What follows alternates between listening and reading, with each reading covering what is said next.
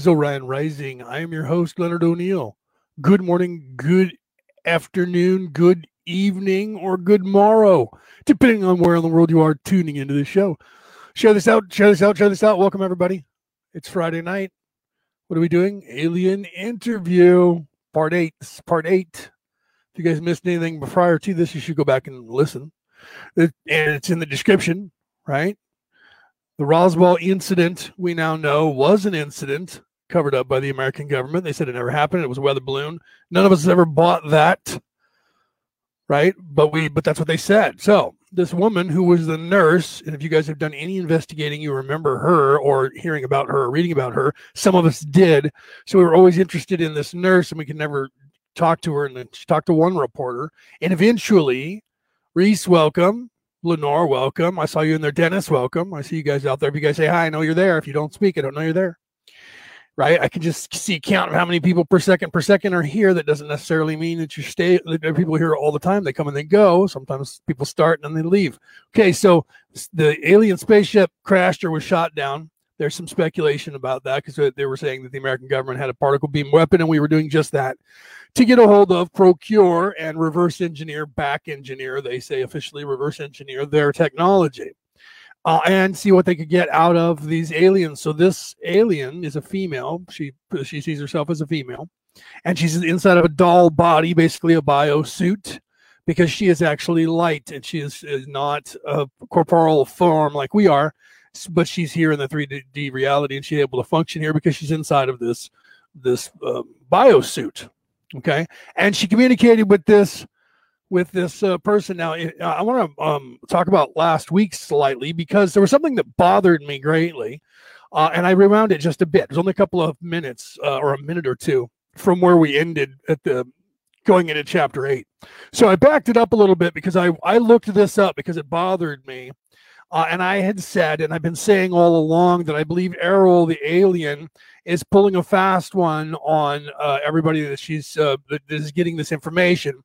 Um, in that she keeps asking for all these books, and I use the term uh, verbal Kint um, because that was the the scenario in the movie um, The Usual Suspects. Kevin Spacey played a character they called Verbal Kint, and um, and he was being interrogated by uh, Cheryl. Welcome. He was being interrogated by the uh, by the uh, uh FBI, and you come to find out at the end of the movie that he was looking around the room and he was getting all the information that he needed to spin lies to the FBI to keep them talking because he knew that he was going to be let out of jail soon, and they were trying to stall because they were trying to find where this character um, um, uh, what was his name? I just had it in my head. Um, Keen, right? Is that what his name was? Give me a second, I'll remember it. Dean Keaton. They were looking for Dean Keaton, and then they got onto this this legendary um, crime boss that nobody's ever seen, and he's like a ghost, and his name is Keyser Söze. And they're trying to wring all information they can get from verbal because he's the only person that was alive that survived this fiasco. And I'm not going to give everything away because it was one of the greatest movies ever made. Uh, seriously. Okay, so but he was stalling for time, and you don't know this until the end of the movie when they realized he was stalling for time the whole time because he knew he was going to get uh, released, and so he didn't want to give them any information because if he gave turned over any information about Keyser Söze, Keyser Söze would murder him, would kill him, no matter where he would be. He'd be hunting him down for the rest of his life and kill him.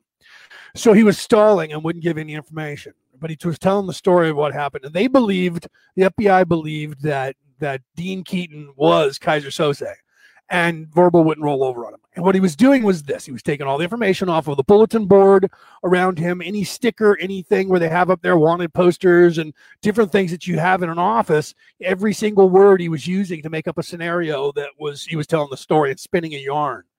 Okay, now I claim that Airl is doing the same thing. Okay. And I'm going to show you because last week at the end of chapter seven, which were I rewound a little bit, she had made a comment talking about talking about uh, Moses and when Moses lived and whose house he lived in, and he claimed that it was it was um, Nefer- Nefertiti, who was the mother of King Tut, And I said, no, that's not right because, and I said, I think they had the same name, which I was getting confused. So I looked it up, right? So I said it was Ramses the second who was who chased Moses, and it was his father, uh, and his father before him was was um wasn't Ramses the second, it was something the third. Okay, so I looked it up and it's it was exactly what I thought. Okay. Moses was in fact uh, chased by Ramses second, and Ramses the second wife was Nefertiri, who was in love with Moses, but not to be mistaken for Nefertiti, who was the mother of King Tut, or the other way around. One is Nefertiti and one is Nefertiti. So I'm going to play it for you, and uh, and this shows that she has no idea about history and she reads this book uh, somewhere about Egyptian history and somehow she gets the two names mixed up and gives Moses a different background which would have put him further back in time than his character or maybe further forward in time. I don't have that timeline of when when exactly those two paths didn't cross, but when they both happened in history. And I didn't look that up, but we'll play it for you. So let me play this. This is literally just like in the middle of this paragraph right here. But as we go to the next page, because they're talking about slaves here, as they go to the next page, they talk about Moses, the slave, uh, the slave master, right? That's what she refers to him as. So she's getting information that is 1947 quality information because back then they might have thought that Nefertiti and Nefertiri were the same person. But uh, even at the time, the movie was out that Charlton Heston was in, where was, she was Nefertiri and he was Ramses the second. Okay, so she didn't see the movie, but she read history and, and she got it wrong. So she's talking as if she knows, as a matter of fact, and it's made up. It's wrong. She's absolutely wrong. So this is uh, again my my showing this because her credibility in my mind is crap. However, I do not say that this is not an alien that she's speaking to. I believe this is. But what I believe is that this alien's trying to paint herself, her people, in a grandiose light and not darkness when she's showing us that they are atheists. They don't believe in any higher power than themselves. They believe they are the gods, uh, and that we, everyone who is alive, is a god. Well, in some sense, we are because we are actually the spark. We are actually, and that's this is what we're starting to realize now here on Earth. Okay, that in some sense, when we get to a higher, higher self, we do then become one with the one true creator. But they claim there is no one true creator, that that was a lie propagated to keep control of the people here. She said that just recently. and that's where she's talking about slaves because she's claiming that slaves uh, will agree to that and just live by that. And she's she's so, uh, assuming that all slaves are submissive. Again, wrongfully so. That's a that's an arrogant um, attitude from somebody who's a slave owner. They're slaves. That's all they know. That's all they are.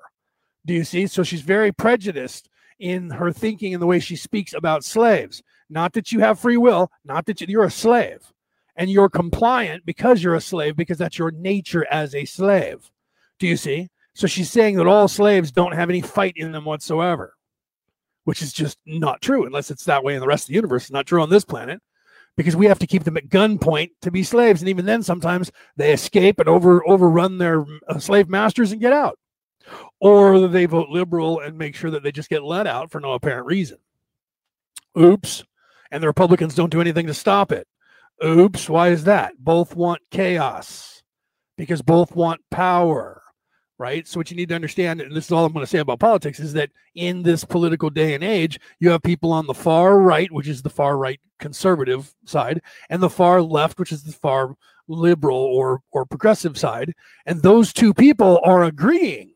You think that they are complete polar opposites, just like you think that love and hate are polar opposites but the line between love and hate is is your uh, is your anger level or your envy level. When you love someone you can love someone so much that you will stalk them and be obsessed with them. That's the same as what a person does with hate. So you have to understand that the the far right wing and the far left wing are are literally back to back. They're at the end of the side of the circle. They're back to back. One can switch to become the other very quickly do you understand? And if you don't, then you don't know geopolitics. But I understand that. So those two people are one in most minds of people who understand how politics work. They're forever government, they're forever power, they're forever control. That's what they're about. They're greedy and they're evil. And then you have people that are more towards the center, which is where the population of the planet is. We're all in the center somewhere, uh, you know, just maybe slightly left or right of the center, but we're all pretty much moderate. Okay. And that's where most people believe they are. And they know that unless you are an ultra right or an ultra left. And if so, you're either in service to yourself or you're in service to yourself. Because only those people are the ones who gravitate away from the center. People who are in the center want to help one another and they want to help people and they want to help the planet. If you don't, you're about power and you don't care how you get it. And then your choice at that point is you either go to the conservative side or you go to the to the you know to the progressive side. Right now the progressive side is the strongest so the people on the other side are smaller but they're still the same power and control and they never they never do anything against the other group. You don't see that happening even now. Where's mitch mcconnell in the outrage over everything that's going on in Afghanistan. He's silent. Why? Because he's a all forever government guy. His attitude towards the people is the same as the Marxist attitude of the Marxists that are in control of the Democratic Party right now. He just doesn't say it out loud because he, because he's a conservative. He hides it. Otherwise, he would be con- he would be uh, condemning all of this stuff, and he's not. He's condoning it. If you don't come out and talk about something against something when you know that it's wrong, that means you're okay with it. You're complicit in some way. That means you feel that you're going to get a benefit of, uh, in some way. Otherwise, you would come out and, and condemn it because it's horrific what's going on over there and how we left all those people behind to die. Now, that's my that's my perch for today. Okay, so let me play this and you'll see, and we'll talk about what she talks about. So let's go ahead and get this started over here utter unwillingness to take responsibility for one's own power. The old empire priests managed to corrupt the concept of the individual immortality into the idea that there is only one all powerful IS-BE and that no one else is or is allowed to be an IS-BE. Obviously, this is the work of the old empire amnesia operation. So at this point, this is where she's basically saying everything that you think you believe is already against you. That if you're an atheist, it was part of their plan. If you follow Jesus, it's a lie. If you follow uh, any kind of Christianity or any kind of religion that says a monotheistic God, there's only one true God, that's a lie that was created. So basically, she's saying every religion on the face of your earth is all a lie and you have nothing. Nothing. You have no idea how the universe works, and there's and everything you think you know is completely a lie. You have no hope. That's that's what she's saying right there. Okay. And you may not hear her saying that, but that's well, that's how crushing that information would be to you if you actually believed it. You'd be like, then there's nothing. We got nothing. Then I have nothing. I have nothing to hold on to. There is no God. There is no gods. There is nothing. Only people, my slave masters. Now you've now you've sat down just like she just gave you the suggestion a minute ago that slaves sit down and they're compliant always. She planted that in your mind as a hypnotic suggestion and then backed it up with, oh, and by the way, everything you think you know about every religion is made up by us. Oh, I'm sorry, the old guard, not us, the bad guys. We're the good guys, but we're not here to save you. We're here to leave you enslaved. She doesn't say that out loud either, but she never once says, we can help you in any way.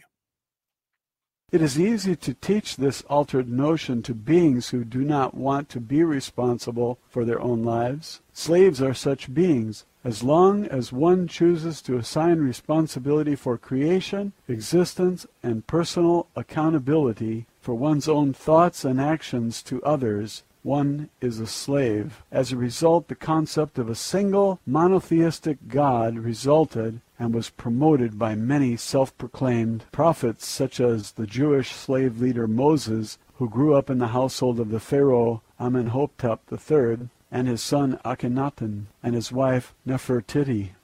Okay, see, so that's where he's wrong, or where she's wrong. She's saying she's basing it on Nefertiti. Nefertiti is the mother of Tutankhamun and Imhotep III and his son Akhenaten. That is actually right. Okay. But Moses did not live in that house. And he was not, uh, you know, stepbrother to Akhenaten. Because if you go by the story, he was raised as the second son. and the firstborn son was Ramses the second, and his father was Seti the third. That's who it was. Okay, so it wasn't it wasn't Imhotep the third. It was Seti the third or Seti the second, and his son was was Ramses the second, and his wife was not Nefertiti. It was Nefertiri. So she got that information wrong right here and misconstrued or or or you know uh, uh, mistakenly took Nefertiri as Nefertiti, which means she didn't read her books properly or the book that she had written had misinformation, or wrong information, that the author of the book mistook Nefertiti for Nefertiri. But I looked it up because I knew in my mind, Jacob, welcome. What's up, my friend? Jacob Waters is in the house, guys. If you see Jacob right here, Jacob has his own podcast. He's a buddy of mine. And uh, I've been on his podcast and I need to get back on his podcast. I need to have him on my podcast. And he does a show on Thursday, I'm sure. And I think there's another day that you go. Thursday, you're on all the time with Miguel, right? With the Pena um, perspective. And I know that you do another show regularly, and then you do shows whenever, like I used to do, whenever you can schedule them. So you guys should take a look at Jacob Waters. Go to go click on his uh, thing here, and if you're going to YouTube, you can go there and, and subscribe to his uh, his podca- podcast because he's got a lot of good information now, that he's putting out there, right? And so so she mistook Nefertiti for Nefertiri, which means either the book was wrong, like I said, because the information in 1947 was completely different than what we know now. So Moses did not grow up with the father of of Tutankhamun. The woman Nefertiti, if, it, if the woman that he was with was Nefertiri, and she was in love with him and wanted him, but he decided to out himself when he found out that he was actually a Hebrew slave. And of course, Ramses II was happy about that because he knew that, in fact, Moses was going to end up being Pharaoh.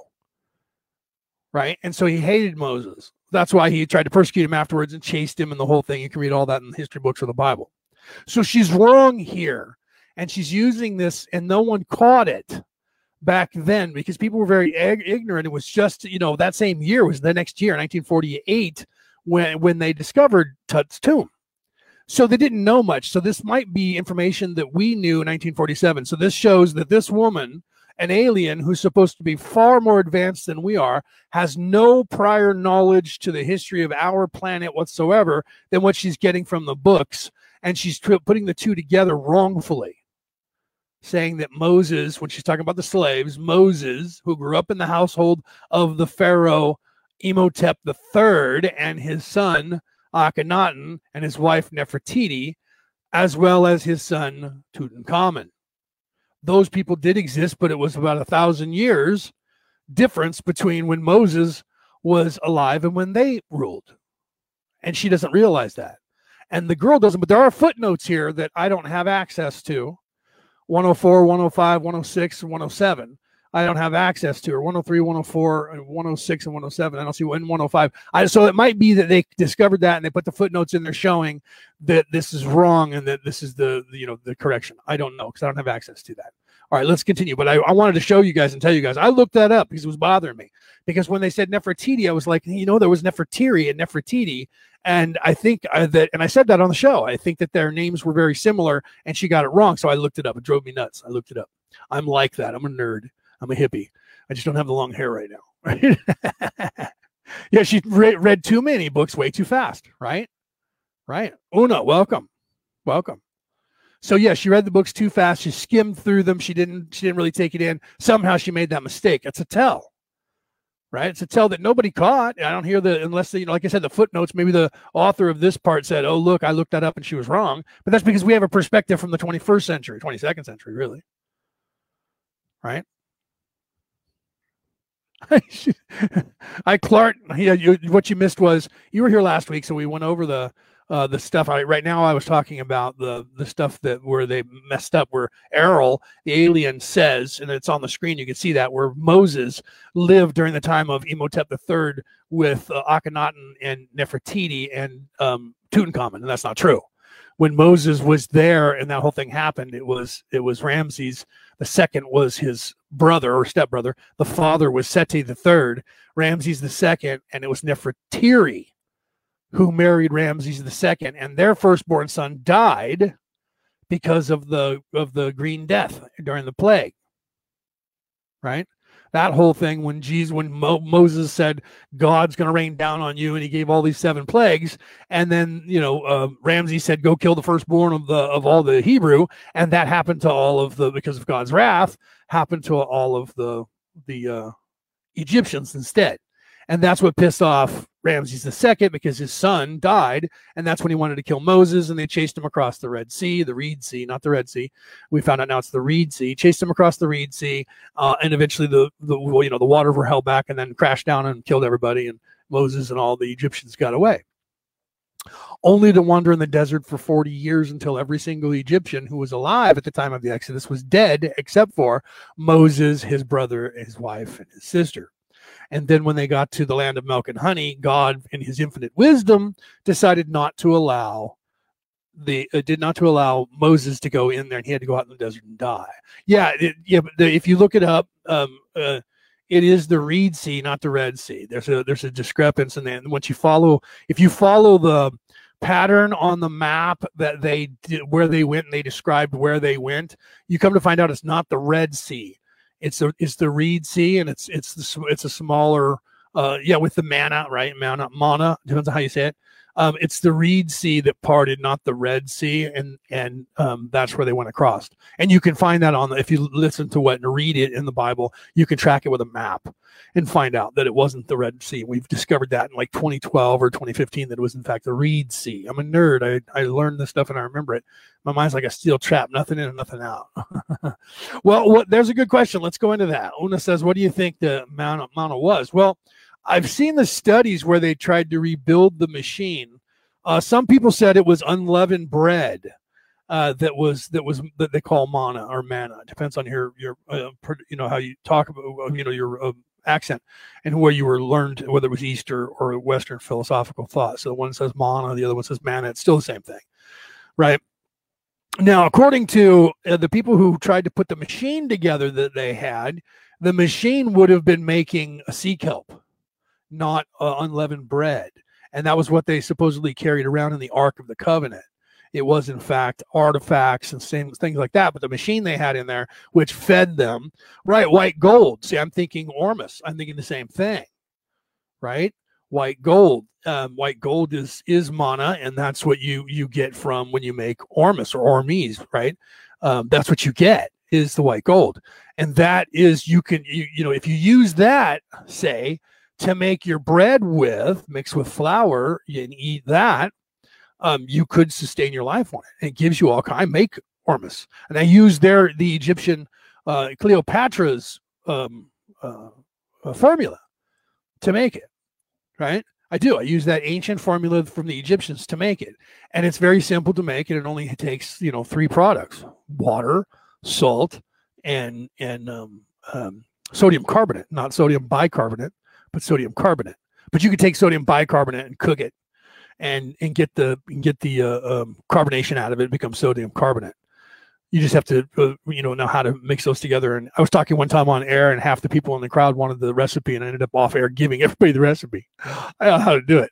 It's actually really really simple. So yeah, either way, it was it was the manna, it was the white gold, it was you know, and they, and they say, and now this is talking about the aliens again, where you know they claim, yeah, alchemy, yes, um, they claim that yeah i am a i'm a, i'm an alchemist. I'm not a i'm not a really really proficient uh, alchemist but i have gone actually to school for it. And a buddy of mine who is and has a and has a, a, a book uh, you know written in in uh and his you know tours the world he was surprised at the stuff that I knew, and I knew things that he didn't know, and, and so he was giving me recipes, and I was giving him recipes. We were exchanging recipes of alchemy, and he was like, "Whoa, where did you learn that?" I'm like, "Hey, you pick things up, bro." I, I had to go to school for chemistry um, because I was actually a pool and spa operator at one point, which I could have started my own company, so I had to be certified in the United States of America. So I was certified for ten years um, and and I still know how to do all that stuff. I'm just not certified anymore because you have to take a test every ten every five years to get recertified.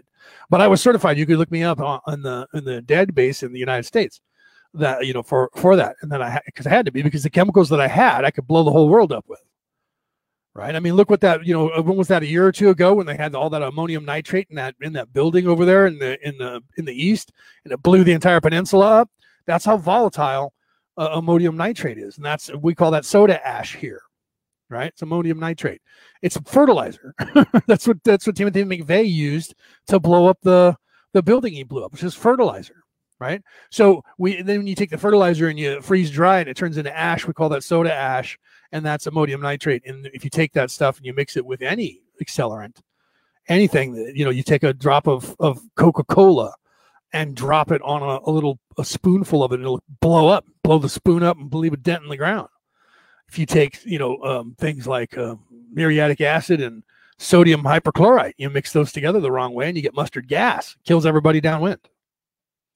Ormus doesn't have a taste. It tastes like paste. It, it really only tastes like the sodium carbonate that's in there uh, if you do it right, because you take all the salt out of it. If you do it right, you take the salt out, it doesn't taste fishy, uh, and uh, it just tastes like um, like a chalk with no flavor. It's that consistency where you get that paste in your mouth, um, but it has no flavor. So normally, what everybody does when we take it is we mix it with something, because if you mix it with something acidic, it, it charges the the mana even more. So we would take it with a orange or a lemon, uh, you know, a juice, something like that, to something even a um, grape or a or a um, you know something that's a little bit tart, right? Uh, my birthday is next Friday. Yes. Does it say on? It probably says on Facebook that it's now. It is. It's Friday. Yeah, next Friday, week from today, the tenth. I will be fifty-four. Thank you for for um, seeing that.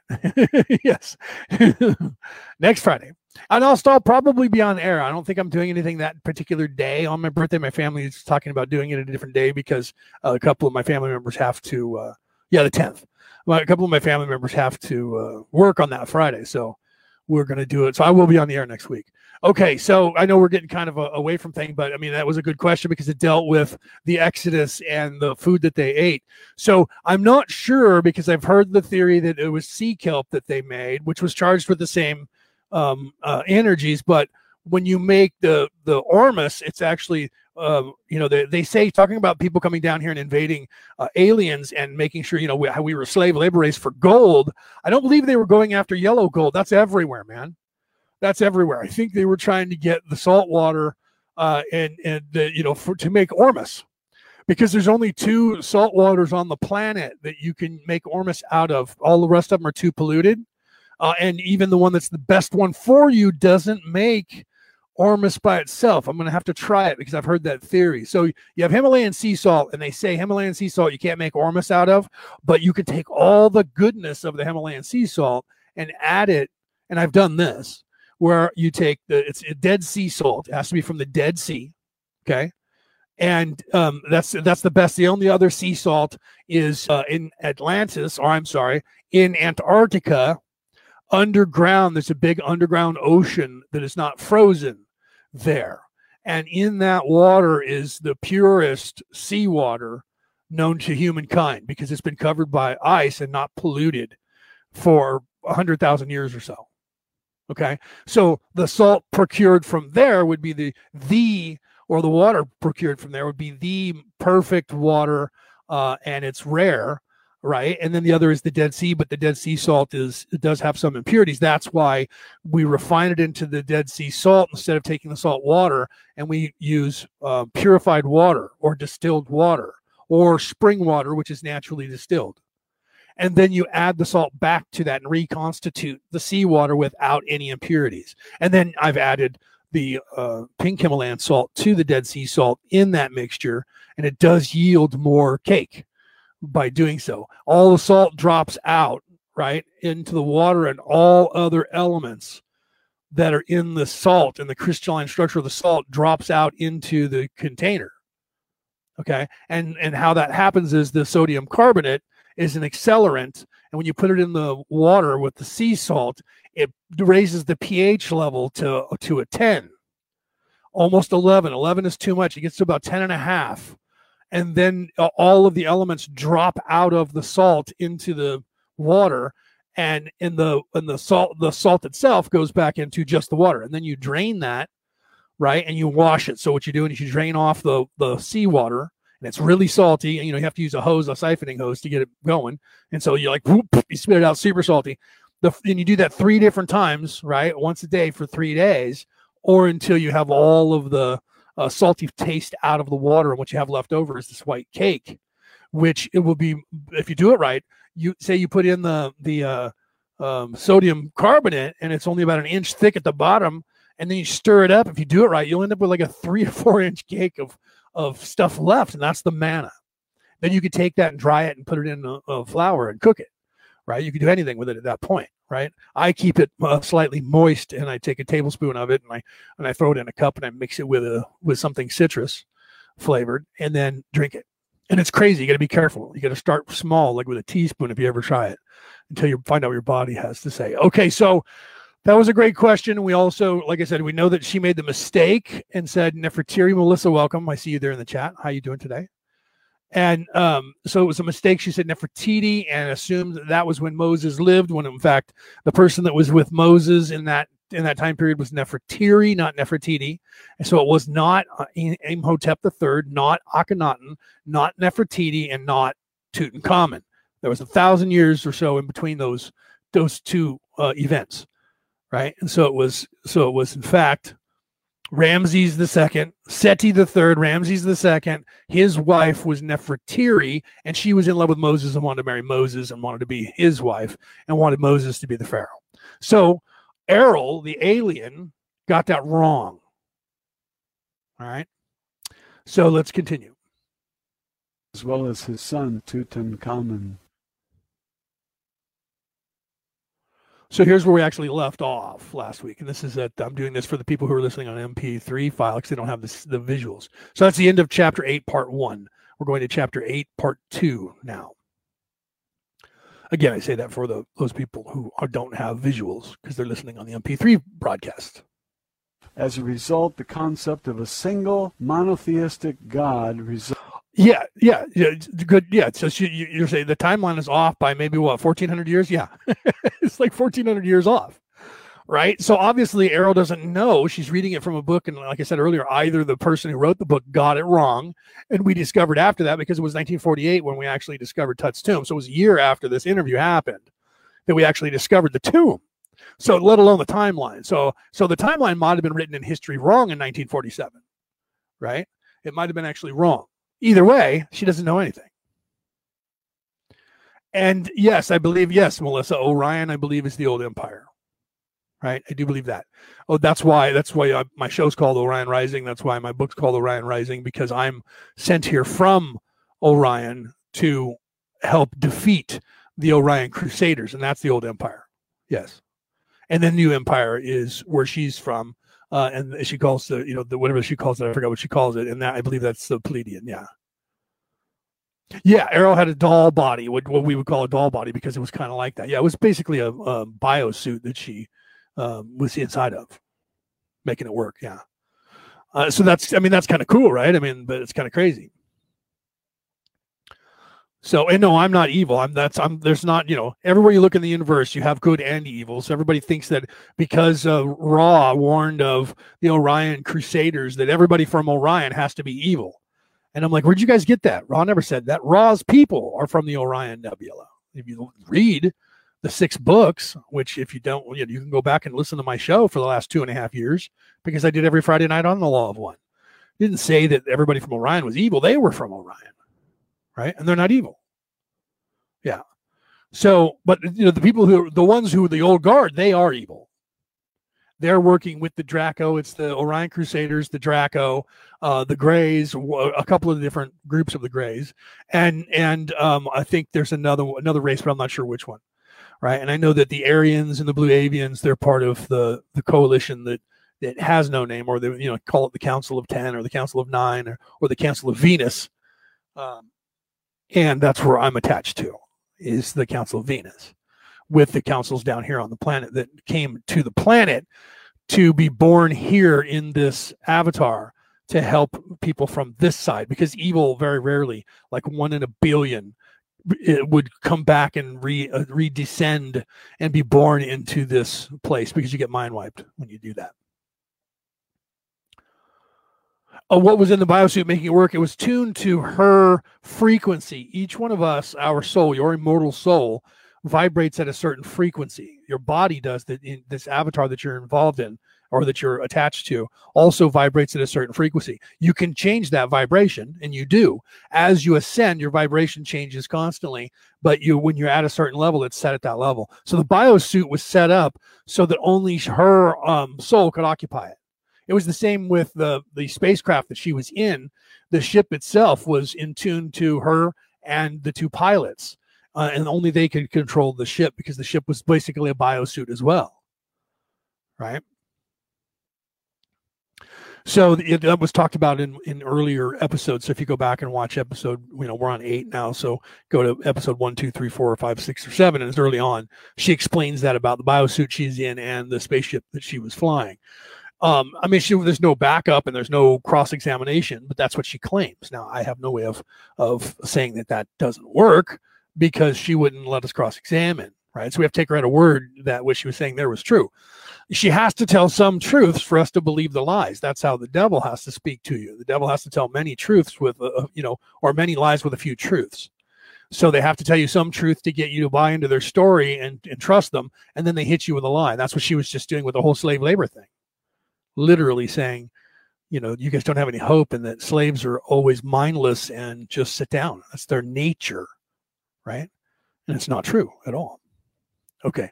Let's continue here exalted and was promoted by many self-proclaimed prophets such as the Jewish slave leader Moses, who grew up in the household of the Pharaoh Amenhotep III, and his son Akhenaten, and his wife Nefertiti, as well as his son Tutankhamun. The attempt to teach certain beings on earth the truth that they are themselves IS-BEs was part of a plan to overthrow the fictional, metaphorical, anthropomorphic panoply of gods created by the old empire mystery cult called the Brothers of the Serpent, known in Egypt as the Priests of Amun. They were a very ancient secret society within the old empire.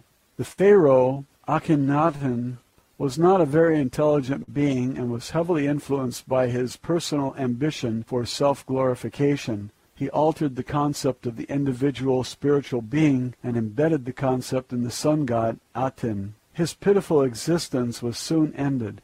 He was assassinated by Maya and Parennefer, two of the priests of Amun, or Amen, which the Christians still say, who represented the interests of the old empire forces. The idea of one God was perpetuated by the Hebrew leader Moses while he was in Egypt. He left Egypt with his adopted people, the Jewish slaves. While they were crossing the desert, Moses was intercepted by an operative of the old empire near Mount Sinai. Moses was tricked into believing that this operative was the one God through the use of hypnotic commands, as well as technical and aesthetic tricks, which are commonly used by the old empire to trap IS-BEs. Thereafter, now, I want to stop right there, okay? Because you have to remember that this information that we're listening to right now has only recently come to light. There's a reason I'm saying that, and the reason why I'm stopping here. And those of you who have read the Law of One might remember that. There's a reason for me to, to tell you this. This information didn't hit our uh, the world until like 2015, 2016. Might even be closer to now than that. I don't know exactly when this was first published. I had never found it or read it until I was given this by somebody who gave this. This was passed around, but from somebody to somebody, and they they gave it to me, and I was like, "What? I need to listen to this." And I knew a lot of this, and I was like, "Maybe this came out before," and then I realized that it hadn't. Pardon me. And then I realized it hadn't. Now, why is that important? Because of what she just said. Okay. The idea of one God was propagated by the Hebrew leader Moses while he was in Egypt. He left Egypt while he with his adopted people, the Jewish slaves. While they were crossing the desert, this is the important part. Moses was intercepted by an operative of the old empire near Mount Sinai. Okay, why is that important? In the Law of One, in the first book of the Law of One, they talk about Moses and his concept of God and the Ten Commandments and his meeting with the burning bush. And Ra warns that Moses was tricked by the Orion Crusaders and that when the, they gave the Ten Commandments, saying, Look, an all knowing, all seeing, all loving God who has given you complete free will would not come down to earth and say to you, Thou shalt not this, thou shalt not that, thou shalt not this, because you have total free will. So the Ten Commandments were a trick. And the one God, the one true God with the name Yahweh, right, was also introduced then. But at that point, this is where, and this is where I agree with what Airl is saying, because at that point it was one monotheistic God, and he was teaching that only God has all of that power, and the rest of us are beneath God. That's the caste system where you have one person in charge, and everybody else is beneath that person. That is where they twisted the as below, so above as within, so without, to the as above, so below that people believe it is now, and as without, so within. Showing that there is a God who is creating everything and a God who everything is, is designed by that God. And so you are a reflection of that God. That is true in some form. That's why the lies work, because you have to tell many truths with a small lie there is only one true creator of the universe, and that is the collective consciousness of all of us. We are that creator, we're a piece of that creator. And, you know, go back now, they couldn't have known this when they wrote the Law of One in 1984. 1981, between 1981 and 1984 was when it took place. They didn't know this information. This information wasn't known then. But yet, this information was written down in 1947 and did not see the light of day. So this information that's coming to us wasn't something that that guy manufactured after reading the Law of One. Do you understand? This information is all the information that was given to him by this woman. So now you have aliens being channeled through a person in 1981 telling you the same story that an alien who was communicating through telepathy sitting next to a woman in 1947 told. And those stories are 80 years apart and neither one of them had any cross correlation or cross pollination. This is the stuff that the scientist, the hippie in me, looks for for validation as time goes. And I've mentioned that on my show before when I was doing the Law of One, and I've mentioned it here, where other things bothered the CIA when they were interviewing aliens, when they supposedly weren't interviewing any aliens, according to them, by the way, that the aliens were very spiritual. Not all of them. They were noticing but didn't understand that some of the aliens were in service to others and some of aliens were in service to self, even the grays. They weren't catching that. They weren't smart enough to understand that. And when I was listening to how each was treating the humans, you had one alien who was famous for making people die, like popping them like a balloon. Not literally where they like exploded, but he would just look at them and with his thoughts, they would just drop dead and he laughed about doing it. It was a male character and he was a gray and he laughed about doing it. And eventually they had to kill him to stop him from killing people. And he would just do it whenever he felt like it. He would just look at somebody and they drop dead and he would laugh and giggle. So he was in service to self. He was evil and he did evil shit. Then there was other aliens who were very spiritual and the CIA wanted to talk about technology and they wouldn't give him any technology, but they wanted to talk about spiritual things and they talked about the one. And this has nothing to do with the law of one. This has nothing to do with this storyline here. This was completely separate, but around the same time period, given 10 or 15 years between 1946 uh, and 1956, maybe 10, uh, maybe 58. Okay so there was many different things that i have researched that i came across. This is the story of why i call my show the, the orion rising in the book and why i on orion rising the page on on uh, facebook when when i give the about i call i call it the way because I, that was me what i called the way the universe was uh, put together the way the universe is the the laws of the universe uh, but then the law of one came out you know i found that someone handed it to me and said you need to read you know, we didn't read this, talked about it.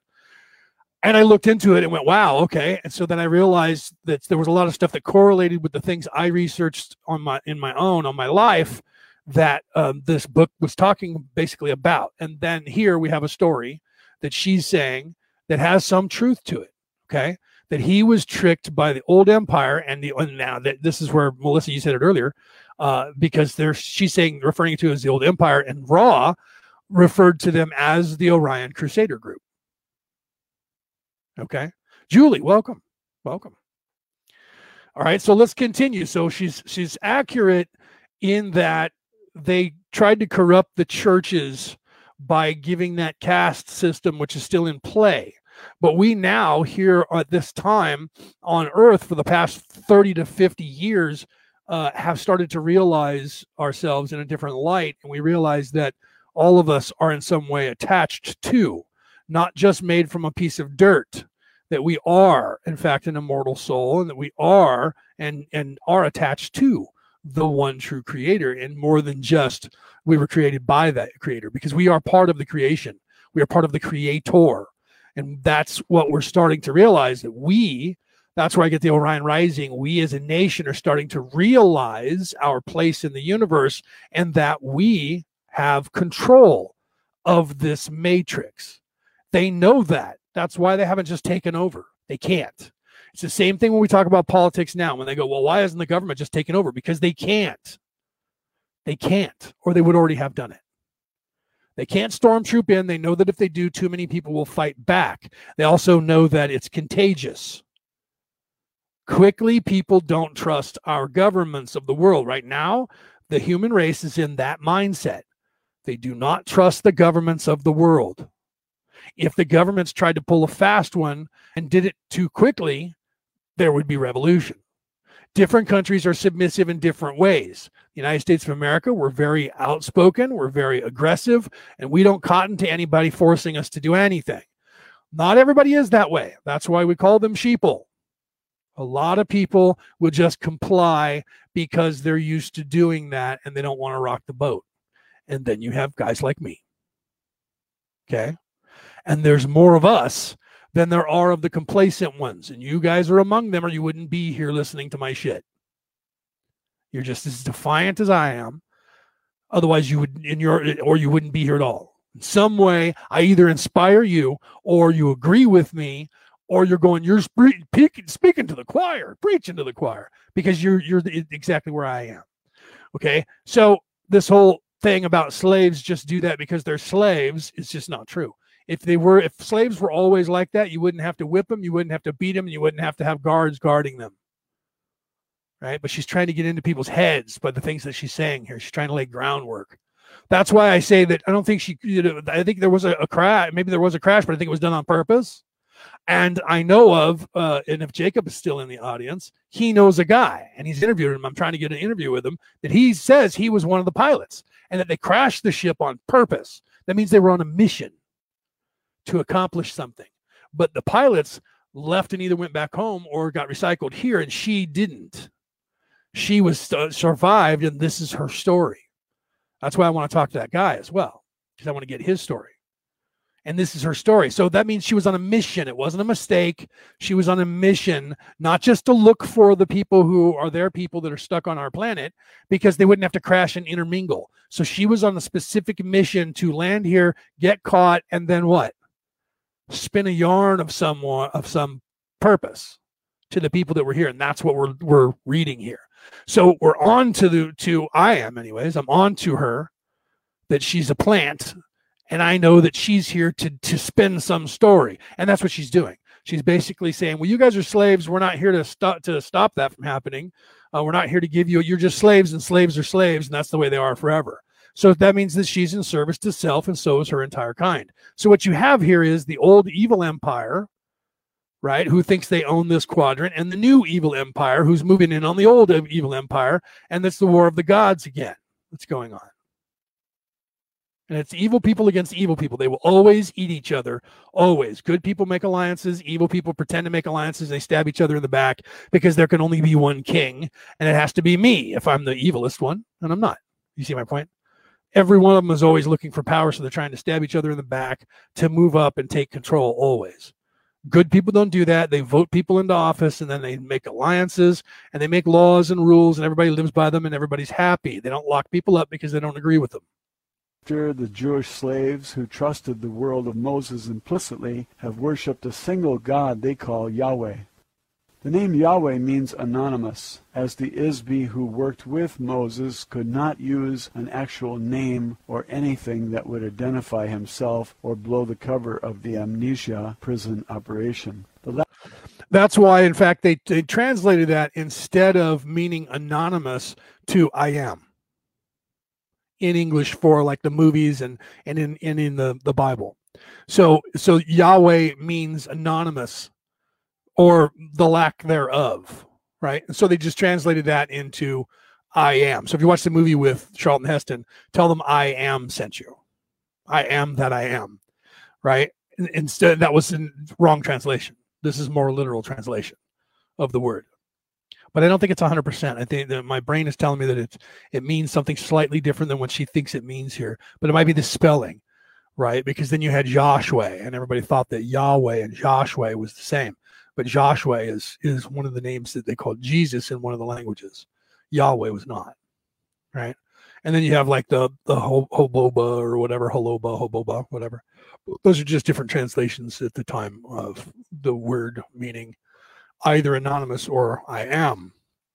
Last thing the covert amnesia hypnosis prison system wants to do is reveal themselves openly to the IS-BEs on Earth. They feel that this would restore the inmates' memories.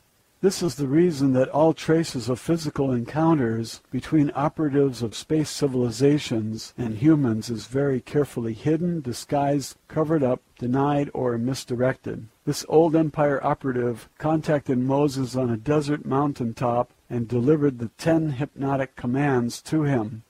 These commands are very forcefully worded and compel the IS-BE into utter subservience to the will of the operator.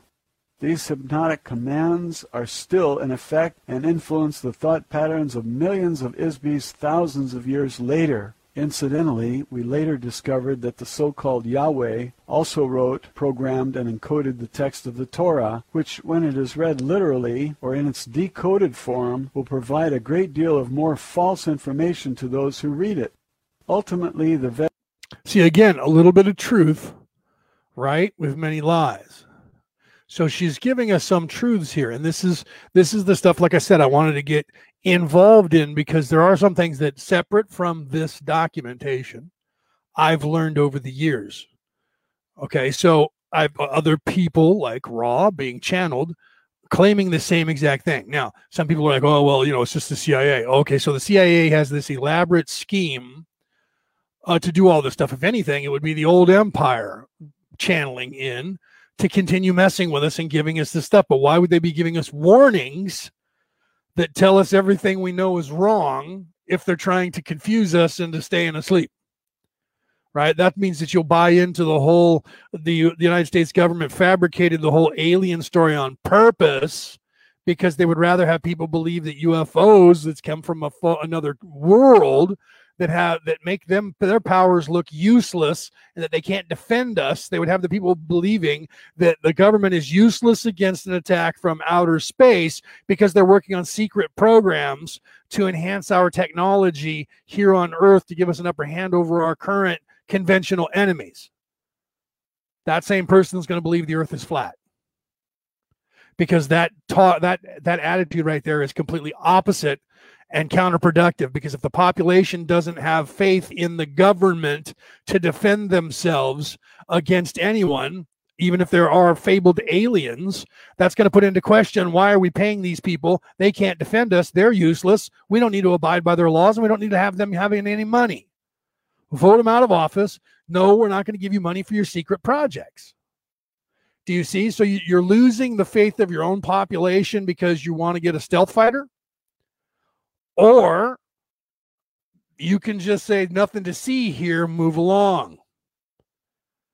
Right. And then you move all the stuff, which is, you know, that's what they did. They moved everything either underground, partially, and onto other military bases. So there's nothing to see out there. But they love the fact that the people are still stuck on Area 51. Why? Because they're all standing around at the fences staring at Area 51. And there's 187 underground military bases in this country alone. So you're all looking at one place where there's nothing there. That's the sleight of hand. That's the devil saying, look over here. So they wouldn't fabricate a story about aliens to have you afraid that you can't do anything about aliens and that our government can't either float that story because they're trying to hide the fact they're making a stealth bomber. what?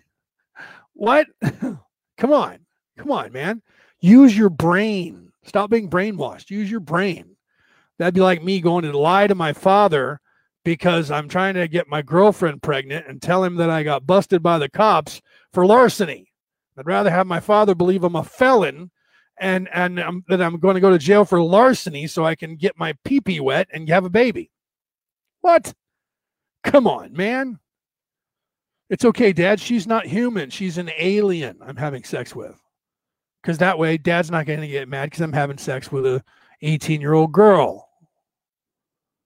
Right? I mean, come on. you have to understand how outlandish and childish some of this shit is. First, the military says there was a downed aircraft, a spaceship, and we got it. And then they come out, no, no, no, no, no. It was this weather balloon. That's all it was, weather balloon. and the guy's dumb enough to hold the piece of paper in his hand that 30, 40 years later, we were able to zoom in on and translate and, and show it. And it's lie to these people and tell them by order of General so and so, you are to tell these people that it was not an alien spacecraft, that it was, in fact, this weather balloon. And oh, by the way, take some weather balloony parts with you in there to, so, to show them.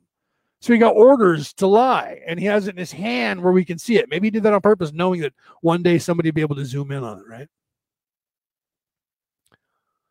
I want to just this is this is Car. I always say your name wrong, right? Uh, uh, Cartartsi. I think we you told me that's how you say that. Cartar. And she's saying, I just want to point out something here. I'll put it up on the screen for those of you who have visuals, and I'll read it to you. I just want to point out something with Moses and his adopted people, the the slave Jews, since there is so much lying. What if the Jews were not slaves? And that's a good point. I didn't bring up. Thank you for that because I have in my research I have found that the the slave the Jews were not in fact slaves; they were under contract. That they were not slaves; they were workers that were under contract. But Moses was saying, "Set them free because they were abusing their the people." Okay, so so I believe, as you do, they weren't slaves. They never were slaves. I believe that. I believe that they were that they were under contract and that they were just workers. But the problem is they all moved in to work. They were being paid so much that they all moved in. It was the land of milk and honey, and that's what what happened. You had the then you had the Muslims move in and take over their land. So when they came back, they were like, "Wait, this is our land." They're like, "You've been gone for a thousand years. This is not your land." And that's what started that whole fight that's been going on ever since over there, over the you know the uh, uh, Jerusalem and and all of that. Okay, but I believe they were not slaves at all that was uh, something else that was wrong in the Bible. There was many things. Uh, Mary Magdalene was not a whore. That was uh, one of the popes. I think it was the third or fourth pope after uh, Jesus died, and uh, and what's his name? Uh, Paul or Peter, whatever his name was, usurped the, the throne, usurped the church. Then I then I believe that that that was it was that's what it was. It was a pope later on called her a whore, and that stuck until 1969. And um, John Paul II, God rest his soul, um, I was knighted on the day that he died. I was actually standing in my uniform, my tuxedo, and my uh, my, my regalia to be knighted because I was already a third uh, third degree uh, Knight of Columbus, and I was becoming a fourth degree, and that's when you actually get knighted in the Sir title. And I was in the parking lot waiting to go in, assembled. We were all there was 87 of us that day that were assembled, 80 something. It might have been 87, 84, somewhere around there. And we were assembled to go in, and everybody's Blackberries and pagers started going off because we didn't have smartphones back then. Uh, we just barely had. Uh, uh, you know, cell phones. So our cell phones went off, our Blackberries went off, pagers went off, and everybody's like, "Whoa, what's going on?" And all of our family were calling us to tell us they were watching television and the Pope just died. And then they came out and announced it. Okay, but John Paul II in 1969, he said, "No longer will uh, Mary Magdalene be called a whore because she was not. There is no proof." So there's a lot of things in the Bible that have changed. Uh, names, places, times that they got wrong. Uh, I don't believe that there was anywhere that said that Hebrews were slaves, except for uh, one person writing it in one of the things, and so that that became wrong, right? So, yeah, right. Maybe she was a Virgo. That's hilarious. Maybe. Uh, okay, so she wasn't a whore, and then you know the Jews were not slaves. So there's a lot of things that we're finding out now that were misrepresented or uh, wrong, and wrong, lost in translation, um, things like that. You know, like when they talk about Jesus and his relationship to Mary Magdalene. Uh, the, Dan Brown talked about that in the Da Vinci Code.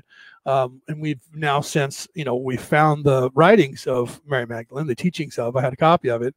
Uh, and they elaborately, I'm not going to get into that details, but it's beautiful how they how they worded the text uh, for the screenplay about when he when uh, uh, Mary Magdalene was describing that they that she, her and Jesus kissed each other on the and the, somebody in antiquity tore that piece of parchment up where the next word was. So we don't know if they said they t- they kissed each other on the cheek, they kissed each other on the lips, they kissed each other on the elbow. We don't know because the next words in that sentence were actually torn out. So somebody didn't want the world to know where they kissed each other, which would imply that Mary Magdalene and Jesus were kissing each other on the lips, and he was they, she was his companion. And today that means a buddy of mine who's hanging out with me. Right? That's a companion companion literally when jesus was alive that word literally meant spouse. Okay? Most people don't know that. 99% of the population of this planet doesn't understand that mistranslation. The hebrews do but they well they don't believe jesus was legit at all. They understand the, the wrong translation there. They understand that that they were married because in that religion at the time you couldn't be in your 30s and be considered a, a um, teacher that's the what rabbi means in English. You could not be a rabbi and teach people if you were not married and had children or married and at least were having one on the way because you had to have you can't give advice on a subject you don't know anything about. So how can you be a rabbi and teach children or teach marital counseling or teach people relations with other humans when you don't have any of those? So if Jesus was single he would have never been allowed to teach in the synagogues anywhere in that world because the religion forbade it. So Jesus had to have been married, and Mary Magdalene had to be pregnant. That was Dan Brown's what if story. What if she was pregnant and then she left and went to the south of France, which she did, and she showed up with a with a person whose name was Sarah. And Sarah in in Farsi means princess.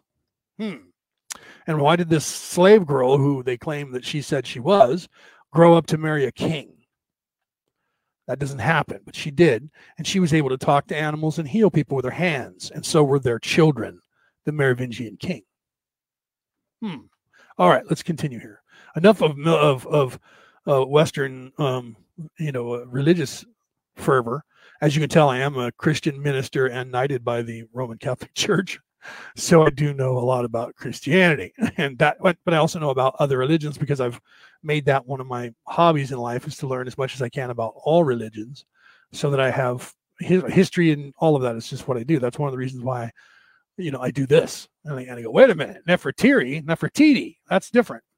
Vedic hymns became the source of nearly all Eastern religions and were the philosophical source of the ideas common to Buddha, Laozi, Zoroaster, and other philosophers. The civilizing influences of these philosophies eventually replaced the brutal idolatry of the old empire religions and were the true genius of kindness and compassion. You asked me earlier why the domain and other space civilizations do not land on Earth or make their presence known. Land on Earth? Do you think we are crazy or want to be crazy? It takes a very brave IS-BE to come down through the atmosphere and land on Earth because this is a prison planet with a very uncontrolled psychotic population. And no IS-BE is entirely proof against the risk of entrapment as with the members of the Domain Expeditionary Force who were captured in the Himalayas 8,200 years ago. See, so here again, right? She first she takes a shot at every religion that we knew about in 1947. Did you see her just do that? Every philosophical thought in your Western minds around the world, including the Eastern philosophical thought, they were all made up. See, so now she's saying all y'all shit is a lie. You have no hope. And you're all fucking psychotic. Hell no, there's a sign posted up there that says headhunters don't land here. Right? Yeah. Melissa says we are not, bitch. You are. she was saying what answering her saying that we're all psychotic. right? So, I mean, it, these are things you have to look for when people are talking. What are they trying to say without saying? And that's why I'm pointing this stuff out because she's trying to say a lot more with what she's saying without saying what she's saying than she is with what she is saying. Right. And so instead of trying to confuse people by saying that, then I, re- I give you the reference of Verbal Kint because you can watch that movie and witness it happening and then come back and listen to this or read this on your own. And then you go, what? Leo's right. This woman is playing the CIA, playing this people, playing them like a fiddle, playing them like a flute. No one knows what IS-BEs on Earth are going to do. We are not scheduled to invest the resources of the domain to take control of all the space surrounding the area at this time. This will occur in the not too distant future, about 5,000 Earth years, according to the time schedule of the domain. At this time, we do not prevent transports from other planetary systems or galaxies from continuing to drop IS-BEs into the amnesia force screen area. Eventually, this will change. In addition, Earth inherently is a highly unstable planet. It is not suitable for settlement or permanent habitation for any sustainable civilization. All right. So, so, so here's the thing, right? This is like the most uninhabitable place on the face of the earth. She's saying, if I owned hell and I owned this place, I'd live in hell and rent this one out. Right? I've said that. I've literally said that about this. I stole that line, by the way. That line came from Toombs in uh, the Chronicles of Riddick. And it was the second movie that was called The Chronicles of Riddick. The first one wasn't, but it was the second one. And um, when Toombs caught up with Riddick, and he and he told them they were going to um, well, I can't remember the name of the of the uh, penal colony, um, but it was akin to the one in Star Trek, and I remember that one that was called Rura Penthe. Um, and but I can't remember the name of that one. And they were like, "What? What about this place?" How? Would?" And he said, "This place is so bad that if I owned hell and this place, I would live in hell and rent this planet out." Right? Yeah, great movies, right? yeah, Chronicles of Riddick is another storyline that you should watch because there's a lot, there's a lot more going on than the action. If you pay attention to the story and what's going on there, it's there's Cain and Abel is in there. Um, there's a lot of different storylines that are in there, including Jesus. They they paint Riddick as the Christ, um, the the one returned who was defeat all evil. Um, prophetic um, return of Jesus. Um, there's a lot, a lot of stuff philosophically that's going on in there, including Mecca and the um, the entire trip uh, to and from Mecca and uh, the religious aspect of, of all of that stuff. And then the conquerors, like um, the Orion Crusaders coming down to conquer. There's a lot of stuff that's being told in that storyline. It's esoteric. I'm going to do a, a few shows. I might do, I might do end up doing shows just on each movie and show you that throughout the movies like i'm doing here and like do the matrix and then do the you know i mean um, or maybe just talk about that because i refer to all that stuff i point that stuff out to you not the negative stuff but the positive things all the time and and i quote them from the different movies and i get credit to those movies and but i show you that that was what the intended was that's why the line was written in there for you to actually get that lesson and so and most of the time most people don't get the lesson itself um, they kind of do on the surface, but through osmosis, subconsciously, that lesson gets into your head, and at some point, you figure out the lesson. Uh, and that's what we do. I'm a writer. I've written three books. We do that. We put things in there for you to get without knowing that you're getting them. Right? Bad guys do the same thing. Evil people do the same thing. Hence, Moses with the Ten Commandments. Okay, they do the same thing. All right, let's continue here. This is part of the reason why it is being used as a prison planet. No one else would seriously consider living here for a variety of simple and compelling reasons. One, the continental land masses of Earth are floating on a sea of molten lava beneath the surface, which causes the land masses to crack, crumble, and drift continually. Two, because of the liquid nature of the core, the planet is largely volcanic and subject to earthquakes and volcanic explosions. Three, the magnetic poles of the planet shift radically about once every 20,000 years. This causes a greater or lesser degree of devastation as a result of tidal waves and climate changes. Four, Earth is very distant from the center of the galaxy and from any other significant galactic civilization. This isolation makes it unsuitable for use except as a pit stop or jumping off point along the way between galaxies. The moon and asteroids are far more suitable for this purpose because they do not have any significant gravity. 5. Earth is a heavy gravity planet with heavy metallic soil and a dense atmosphere. This makes it treacherous for navigational purposes. The fact that I am in this room as a result of an in-flight accident, in spite of the technology of my craft and my extensive expertise as a pilot, are proof of these facts. See, tooting her own horn and my extensive expertise as a pilot prove these facts, right? So she's not incompetent. It's just it was so fucking crazy and tough down here that when she was coming here, even though she is the best pilot in the history of the universe, she still couldn't overcome it and was succumb to it and she crashed. That's proof. And I have to take her word for it. Six. There are approximately 60 billion Earth like Sun Type 12 Class 7 planets in the Milky Way galaxy alone, not to mention the vast expanses of the domain and the territories we claim in the future. It is difficult to stretch our research. Wait, what did she just say here? Right? Let's let, us let us think about this. There are approximately 60 billion Earth-like Sun type 12 class 7 planets in the Milky Way galaxy alone, not to mention the vast expanse of the domain and the territories we claim in the future. It's difficult to stretch our resources to do much more than periodic reconnaissance of the Earth. Sources to do much more than a periodic reconnaissance of Earth, especially when there are no immediate advantages to invest resources here. On Earth, most beings are not aware that they are IS-BEs, or that there are spirits of any kind. Many other beings are aware of this, but nearly everyone has very limited understanding of themselves as an IS-BE.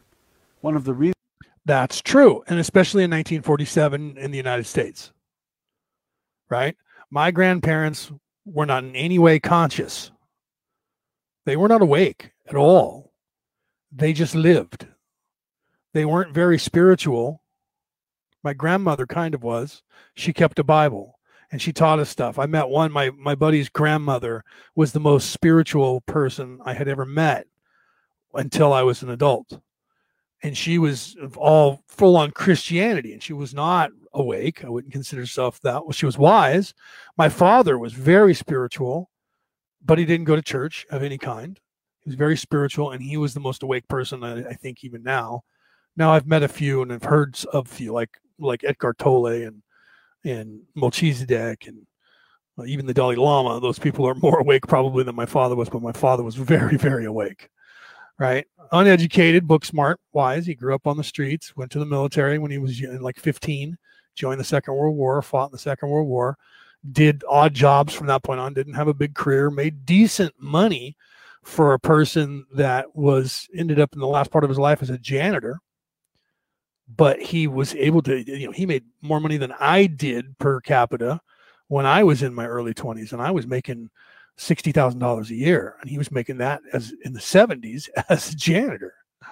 That's crazy right? In the 80s because he died in the 80s um, that's crazy. So he was making pretty good money. I was making 60 grand but i mean that's the equivalent to 150 grand now right? 30 years ago when i was in my 20s Okay, so let's continue here because there's this, you know, she's right. Nearly everyone has very limited, but nearly everyone has a very limited understanding of themselves as an IS-BE. Now, if you just got here, an IS-BE is a, a soul.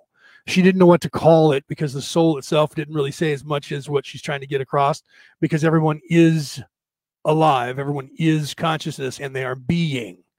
You're not a being, you are being. There's a difference between being by you know, I am a being or I am being. So her is be is you're you you are is right?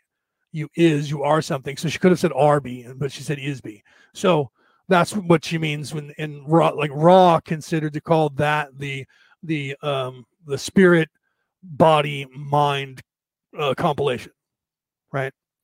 Mind, body, spirit, totality would be the IS-BE. That's what Ra called it mind, body, spirit, totality, meaning all those things combined. Your soul, your body, your mind make up the the one that you are right? In this physical you take away that you take away the the body and the mind and you just have the soul that's what she's referring to as just the your being the is be all right so let me continue here. Reasons for this is that IS-BEs have been waging war against each other since the beginning of time the purpose of these wars has always been to establish domination by one IS-BE or group of IS-BEs over another since an IS-BE cannot be killed, the objective has been to capture and immobilize IS-BEs. This has been done in a nearly unlimited variety of ways. The most basic method to capture and immobilize an IS-BE is through the use of various kinds of traps. Now, I wanted to stop right there and, go back and, and explain. And she's telling another truth here. People have been killing each other and trying to dominate each other since the invention of time. So she doesn't get into details there. That means that that applies, that implies that there was a time before time.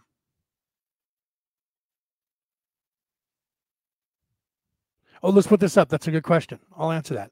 So that, but let me finish this really quick and then I'll put that up. So that implies there was a time before time began. Now, if you listen to the law of one, right, Ra talks about that. There was a time before we needed space, uh, time space, and people were not ascending properly. They were sitting around aloof because they knew that they were part of the one. They knew they were going to eventually ascend back to become one with the one. So they weren't in any hurry. So then time was created, the mind wiping was created, the third dimension was created. So time space was created instead of space time. So she's right, and, and she but she doesn't elaborate on that. Right. So here's the question uh, up on the screen here. Uh, Leo, tell me what uh, your view is on remote viewing. Is it evil to use one's abilities with the third eye? I'll stop there because there's another portion of the question. I'll answer that first, then we'll go on. What, what's my belief in, in uh, remote viewing? There's nothing evil about using any abilities that you have. That's part of the propagation by the churches to keep you controlled and that it's part of what she's talking about the old empire we would say the the draco and the and the people the powers that should not be the luciferians who who are living on this planet who are the rich and the elite and they believe they own it. They have to control you and they, the more important thing is they have to control your mind. Because if you start thinking on your own and doing things of your for yourself you start to break your own conditioning. Questioning is the fruit of life from the garden of eden. Eden. Question. Once you question that's you eating the fruit. That's you taking the blue pill. Is the blue pill the one that wakes you up? I think the red pill was the one stop means uh, go back to sleep, and the blue pill means wake up. That's what that is. That's the proverbial, and that movie depicted that the Garden of Eden. Your choice that you had in that was the same choice you have here in life. That's why I want to do that on the Matrix. That movie is is the same thing with the return of Christ, the looking within. They show you that it's not somebody that's uh, outside returning. It's actually Neo looking into himself and finding his own path to God, and that he is. There's your IS-BE. That he is and once he does that, then they can't harm him. He controls the matrix. Okay, so using our abilities within the third eye or any abilities that you have, they had to deem as evil because they can't control it. Because each individual has their own abilities, and we all have the ability to have those abilities. Okay, so let me finish what, what she had said here. It works when sleeping, as I have seen in the uh, purple uh, pulsating when awaking during a dream. Yes, and the purple that you're seeing is the life force of whatever you're looking at, or the life force of the inner of the of the universe. Right, that color purple when you close your eyes, and if you can see that when you're meditating, you're actually it's like the aurora borealis playing out in your third eye. You're actually able to see, and the more you look at that purple, that's when you start to get. Because if you combine all the colors of the rainbow, what do you get? You don't get black, you get purple Okay, so what you're seeing is an overlapping of all of the energies. That's all the chakras, and all the chakras have the, the colors of the rainbow in them. Each chakra is one of the colors of the rainbow. All of that is the building blocks of life. So, any abilities that you have is not evil. It's only deemed so by the churches to keep you controlled. They need you in your thought mind. They need you in uh, stuck in your reality and conceptual thinking This is the uh, webinar that I'm doing and putting on that's going to be coming up later this month. That I have to confirm the date, but I believe it's going to be the full moon or the day prior to the full moon uh, of this month in September, the 23rd or 24th, whatever the full moon is there. It's between the 21st and the 24th. And we're, and it's literally called Is Your Reality uh, Holding You Back? Because it, the reality that we live in is the conceptual reality. Okay. And they need you to be stuck in the conceptual reality because you're not thinking outside the box. You're not thinking, right, what pill did I take? Right. Well, you're here that doesn't so you're i mean you're here then you're stuck here so the the what pill you take is what you're supposed to decide here okay? So so what you're what, what you're here to do what we're all here to do is choose. Well not only that but the basic thing is we're here to choose whether we're a good or a bad uh, um, soul. And that's that's that that's the, making the choice between good and evil. Then you have to make a choice to either wake up or not right? So you either stay complacent and you never wake up and you're in you're in the conceptual reality inside this this uh, avatar or you start to wake up to something other than this and once you do that, it's that is the first step of avoiding the trap because you know it's there. Once you start to realize that you're not just inside this body, and I can and I can do this. I've done Melissa did it. I've done it with other people. And I'll tell you guys all to do it right now everybody that's listening to the on the mp3 file or the mp4 file where you're seeing visuals this is what i want all you guys to do right now and i want to show you the difference between the being caught in the set in this reality that we're in and actually seeing yourself and being present as you, not as this avatar. It's a very simple thing to do. I want everybody who can hear me to to get yourself in a in a, a, place where you can close your eyes. So if you're driving and listening to me, please pull over to the side of the road, right? Don't don't do that, or come back and do this later. Uh, but if you're in a place where you can do that, what I want you to do is I want you all to close your eyes and and do and I'll be doing this while you're listening to me. Then I'll tell you to continue, and I will stop, and there will be a moment of silence. Okay, and this is where I want you to continue. So I want you to do is I want you to sit to where you're comfortable. I want you to be able to close your eyes, and I want you to have everything turned off. So if you have television on around you, just not turn off this because you have to hear me, right? But I, there's try to get no distractions, and then close your eyes, and I want you to just inhale through your nose and you can even just exhale out your nose if you will if you would like. But what i want you to do is only focus on your breath. I want you to feel your breath going in your nose in your lungs when you're taking the breath all the way in right as far as you can go and then release that breath. And i want you to feel the breath coming out of your body and then I want you to continue doing that and then inhale again and bring all that air in and focus only on that breath that you're taking and what your body feels. And then, then what I want you to do is I'm going to stop talking now and I want everybody to continue doing this for three more breaths. So I'm going to give you guys about 10 seconds of, of cold air. And I want you to inhale and exhale about three more times full inhalation, full exhalation. And I don't want you to focus on anything but the breath that you're breathing. Starting now.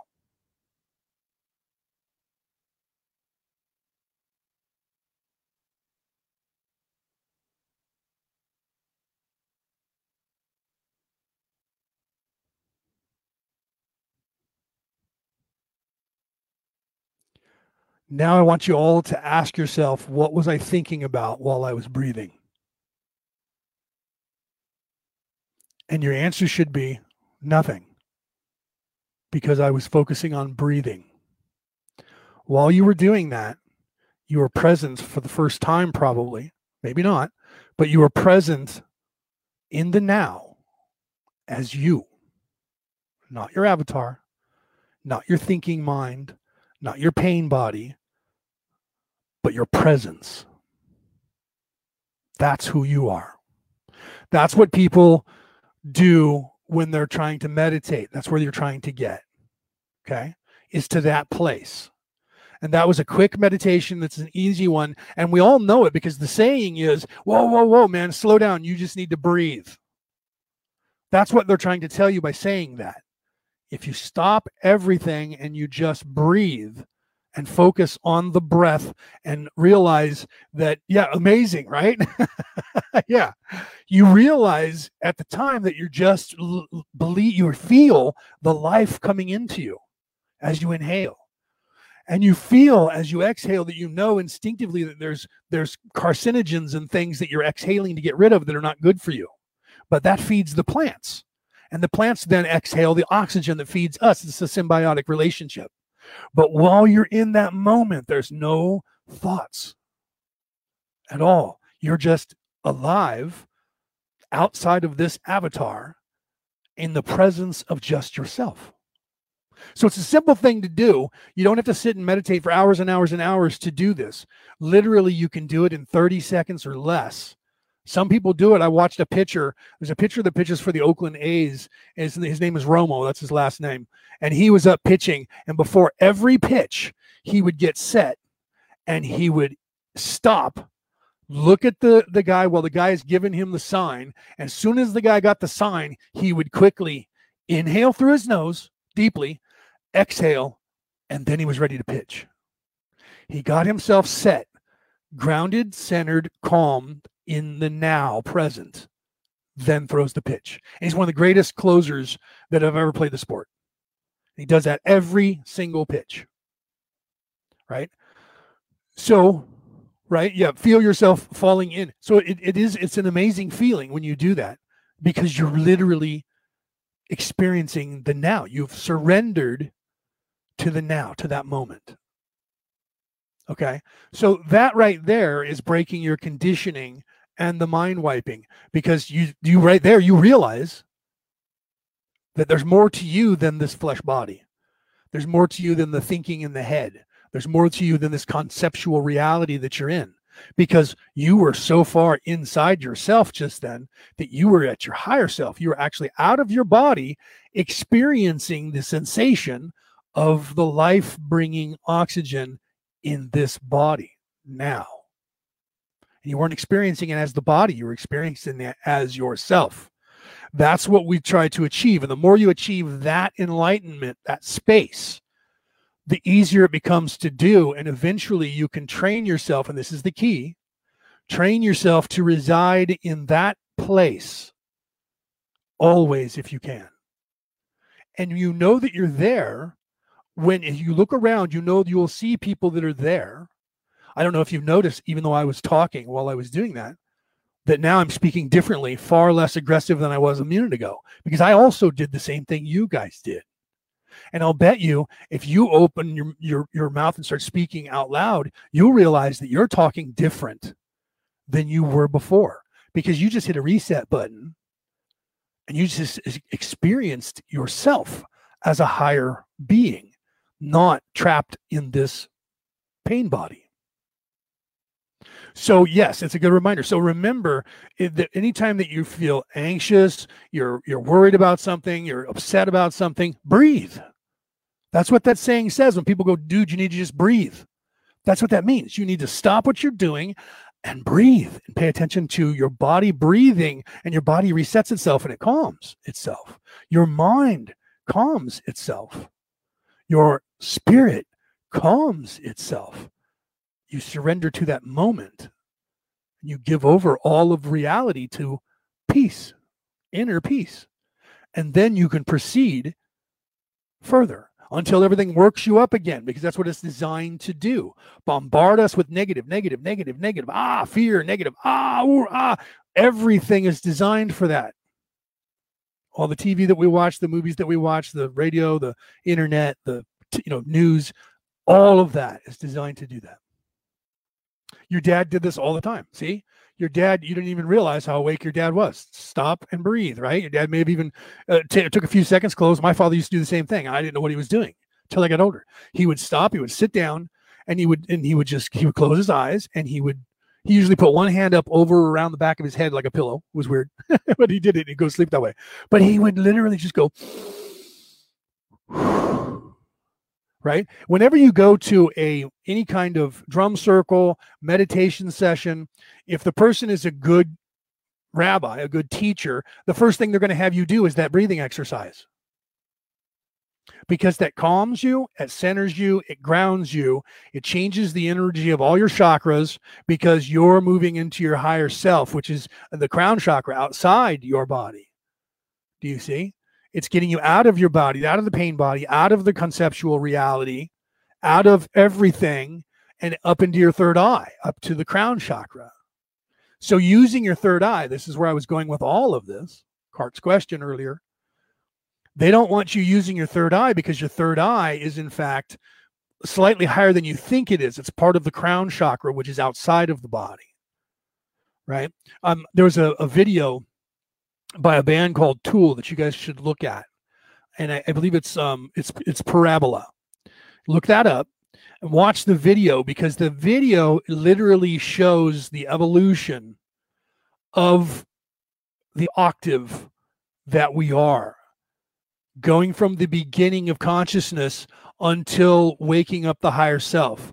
And you see that play out at the end of the video and it's very visual. And I, and I, and I'm, I'm thinking about playing the video and just explaining it to people because it's I gave it as homework to a, a couple of different groups that I'm in that are spiritual and I haven't really gotten back any information that not understanding it. It was a test to see how many people were awake and how awake they were because they would understand it. At the end of it you see the a person like the the Vitruvian man standing there but you see this their eyes open. Like when the third eye opens you see these eyes open and they open in the palms of the hands. They open in the third eye on the forehead.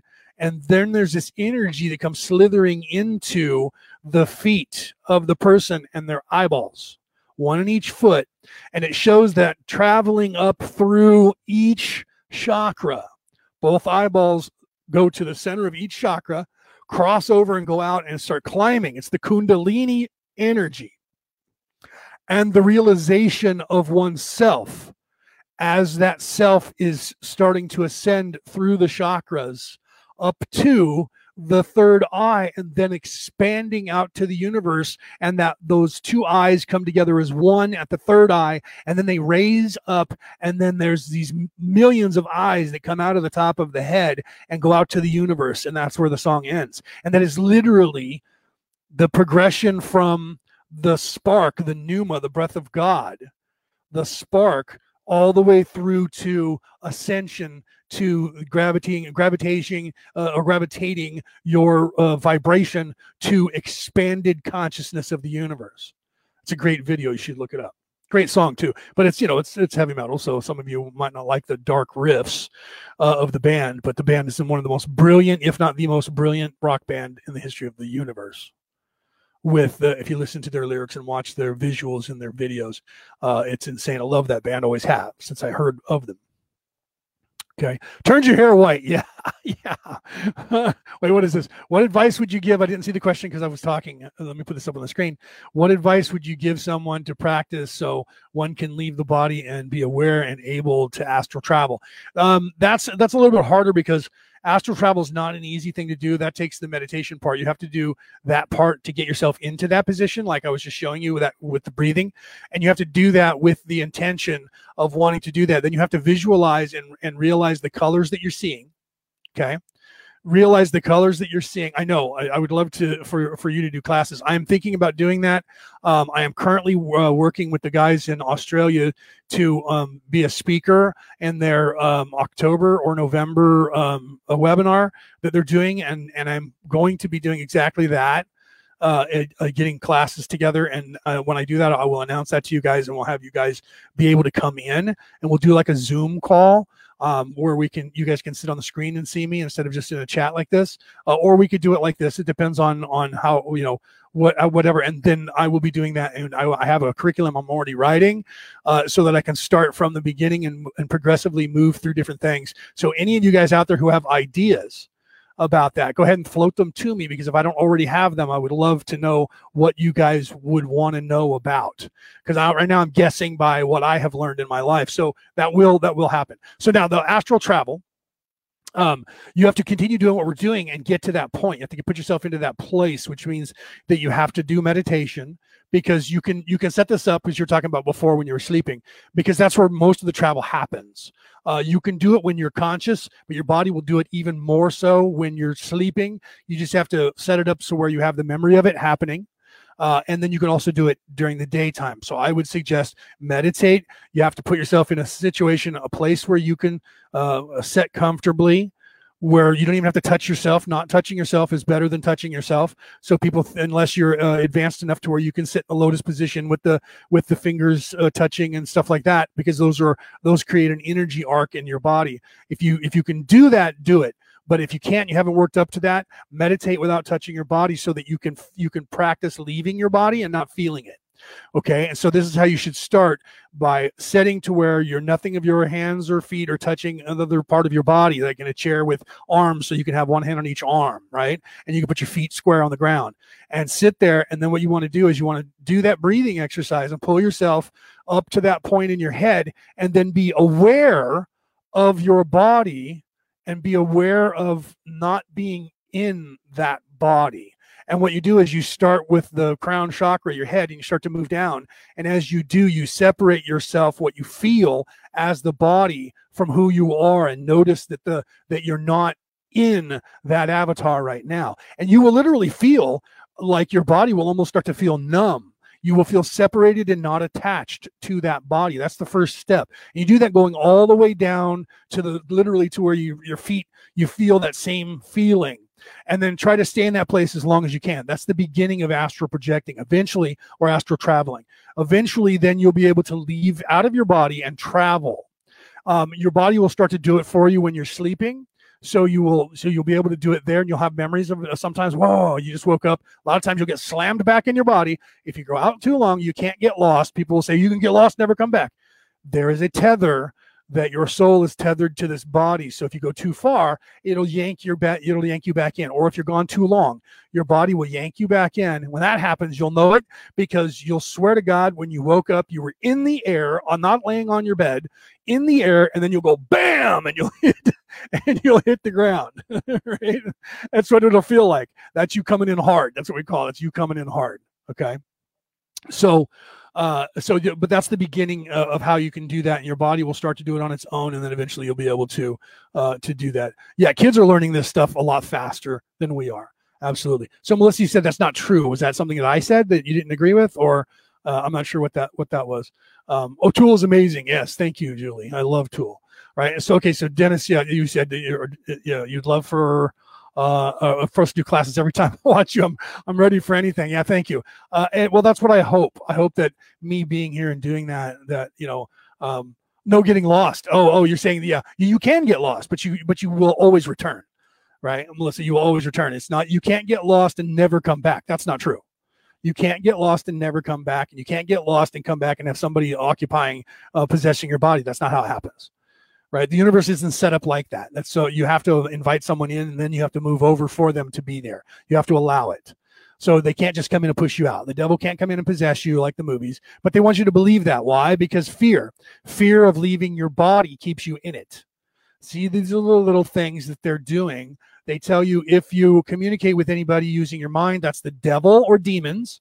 If you don't leave your body, because if you do, you leave it unguarded, that means in any demon or devil or the devil himself can come in and possess your body. That's a lie to keep you in your body, in your mind, in your pain body, in this conceptual reality, and afraid to leave it or expand your mind past the boundaries of this slave body. It has nothing to do with somebody locking us here as a penal colony or creating us here as a penal colony. The one who did that is you, me, God, the one true creator, which is who we are a part of. We created this scenario for us to go through. Airl just talked about a time before there was time. People have been killing each other since the beginning of time. If you have a beginning of time, that means there was a place where there was no time. Right? You can't have reality without something starting it right? Oh, you know, you can, yeah, you're getting the tone. See, and the the tones in your ears, if you get the tone and it's on your right side, that's always your guides communicating with you. That's also could be your higher self communicating with you, right? So then, if you get them on the left side, it's usually a warning, or if it sounds like it's negative, it's because it is. You have the negative on the you and they have you know everyone says says we have the devil on the left side, the little angel on the right. That's true. The devil on the left is your ego trying to stop you from doing all of this because ego is in service to self. The ego wants you worshiping it. Okay. And that's what your your that's your your, uh, your egoic self wants you to be egoic and and be completely in, in service to myself. Whereas the little angel on the side is your conscious, right? Your consciousness, right? It's your conscience, not your consciousness, but your conscience. And the conscience is leading you away from the ego. And then you also have guides that speak to you from that side. It's polarized that way so that we always understand instinctively whether it's good information or bad information coming in. Okay. And it never it never wavers whether you're left-handed or right-handed. I'm left-handed and the and the information still comes over my right shoulder. Okay. That is a it's a polarization that is as part of the laws of the universe so that there isn't a, a, craziness of well mine do left-handed and mine does right-handed mine's upside down backwards and purple. But that's not that way.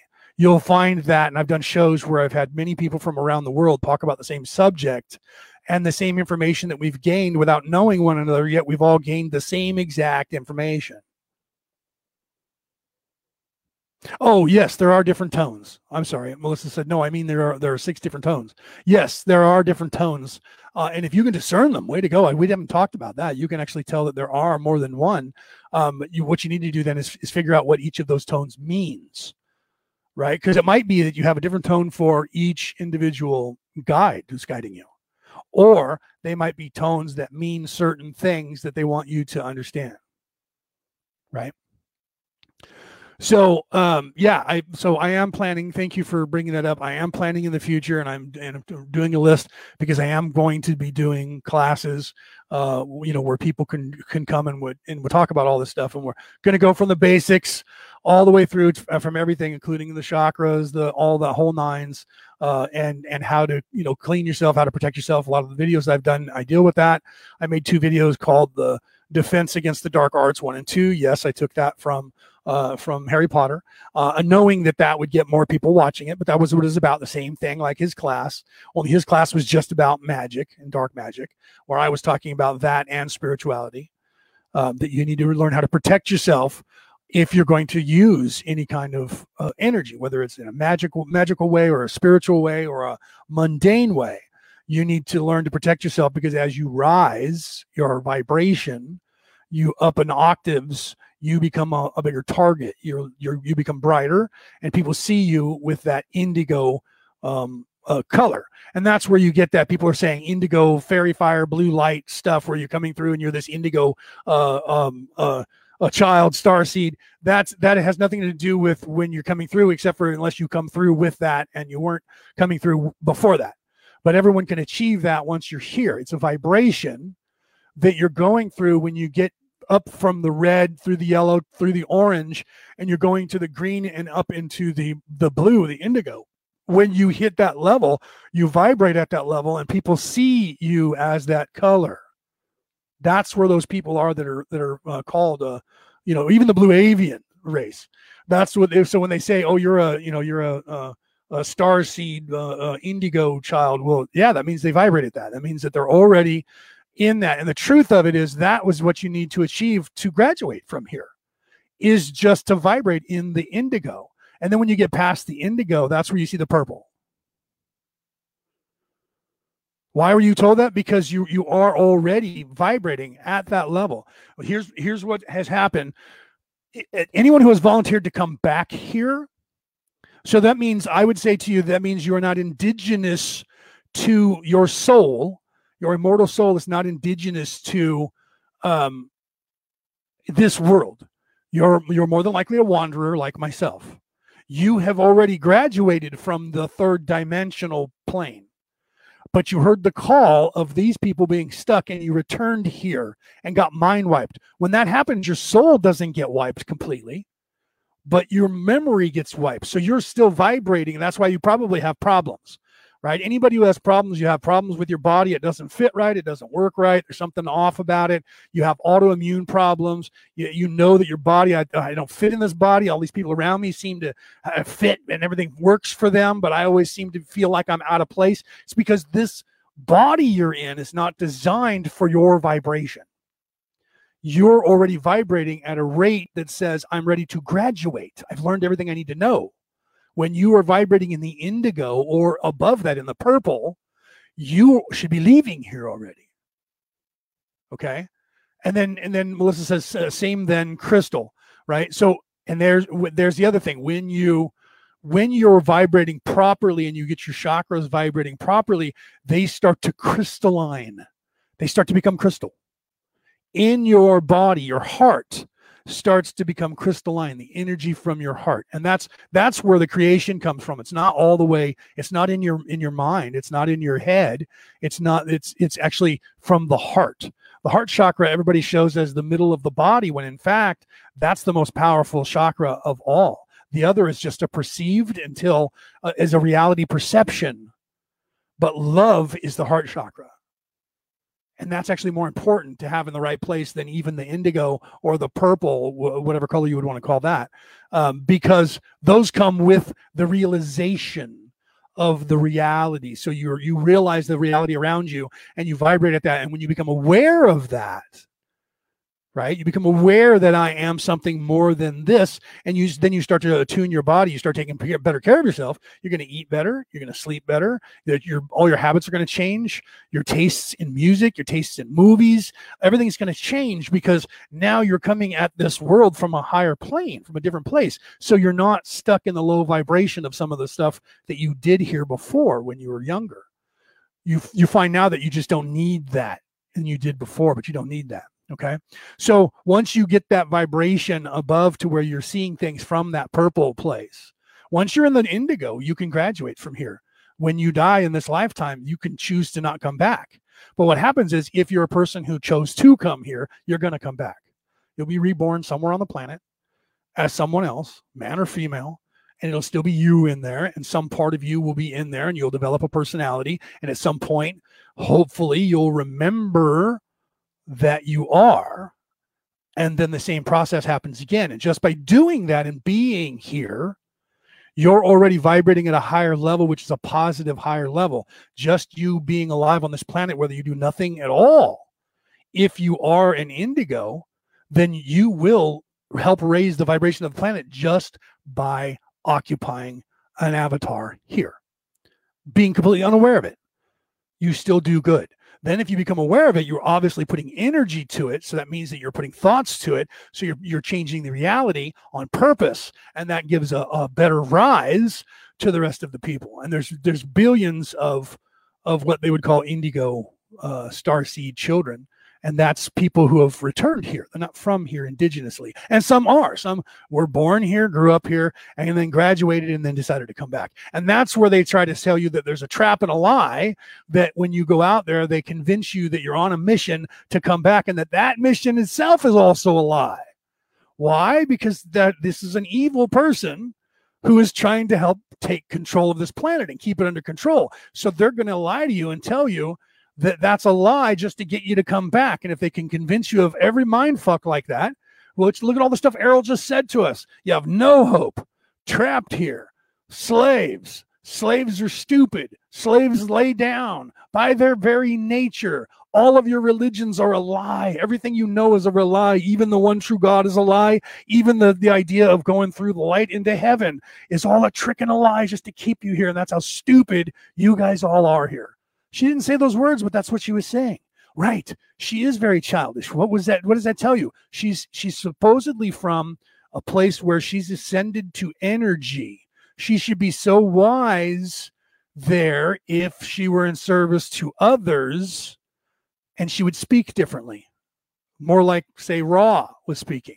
But she's still coming at us from what I would consider a three dimensional thought process she's being very low vibrational because why? She's in service to self. So even though she claims that she is just a light being, she's using words, language, and attitude of your normal average evil dictator or a star in Hollywood or a politician. She talks no differently than any of those. That should tell you something. The Dalai Lama, who is on this planet, speaks higher thought than this alien does. And she's supposed to be a trillion, trillion years old. What does that tell you about the universe? It tells you what I think, or or my my namesake, Colonel Jack O'Neill, who became General Jack O'Neill in Stargate and Stargate SG-1. He saw these supposed gods as no different than a drug dealing thug on the corner of Los Angeles downtown. No different. And everyone else was afraid of them. Oh my God, they're gods. Should we talk to them like that? Yeah, it's what I do. Yes, she is. She's positive and nice about herself, but not if she's talking about anything else other than her at all. Absolutely. Because it's all about her. It's all about their domain. It's all about power and control. We're not we're not even want to come down here because it's so harsh. You guys are insane. We don't never know what you're going to do. You might just murder me. She didn't say that, but that's what she inferred. Look what happened to the people who were here at that base. They got caught. And now they're stuck here with all you guys. I mean, think about how she's speaking there. That's why I'm doing this show on this. I'm not trying to say that what she's saying is all lies because it's not. There's a lot of stuff here that I know from other research that they didn't know back then and they couldn't have. And the same thing goes for when I did the Law of One. I was showing you the things they were talking about back then in the 80s that they couldn't have known yet because they didn't know those things until 2015. And I show you that. There's no ways they could have made that up. Same thing with this. There's things here that are discrepancies, and there's things here that are not, and there are things here that people have said, uh, and other places that I have yet to have anyone else say but me. No one else has, has, witnessed the things that I have witnessed. Now, I'm not saying I've witnessed things that no one else have, except for like the conversations that the CIA was pissed off about because they wanted to be spiritual. And they talked about the one over and over. That kept coming up throughout my life of investigation from many different people insiders, outsiders, documentation, documentaries, right? Books where different people would say, This is what I was told from this guy who was a CIA agent, and they said they had a problem because of this. And I remember those things. I have a good memory, I have a total recall. I don't have eidetic. I wish I did. I have total recall. So I remember these things. And when I hear somebody else say it, I go, wait a minute, that was, I heard someone say that in a different book like 20 years ago. I heard that somebody said that in a documentary last year. Was there a reference from the book 20 years ago? And I start wondering these things. Is there cross pollination here to where these people are getting this information? That's why I was really concerned about the date of the release of this information and, and also talking about that in the law of one. It was very important when it was released and what they could have known at that particular time and what we now know and and whether or not there's a discrepancy or a corroboration and here both have happened. Okay, so now I'm almost two hours into my one hour show, and we talked more about spirituality than we did about the alien interview. right so that's why you know so but so i apologize if any of you got offended that i wasn't doing as much on the alien interview as i should but i feel i go with what i feel you guys need and what i feel that is needed to be said so sometimes, just like this, we got derailed, but this was information that you guys wanted to know, right? So just know that I will do that as well. Uh, you know, you know, maybe I'll, I'll set a time and say we're going to talk spirituality, whatever you guys want to talk about, and then we'll do that. But yes, I am planning on doing classes, organizing this stuff. Okay. So let's just stop here right? Or two hours and two minutes in and 13 seconds. Uh, I'll jot that down. And so that's right at, at uh, chapter eight, part two, only a couple of pages past that, right?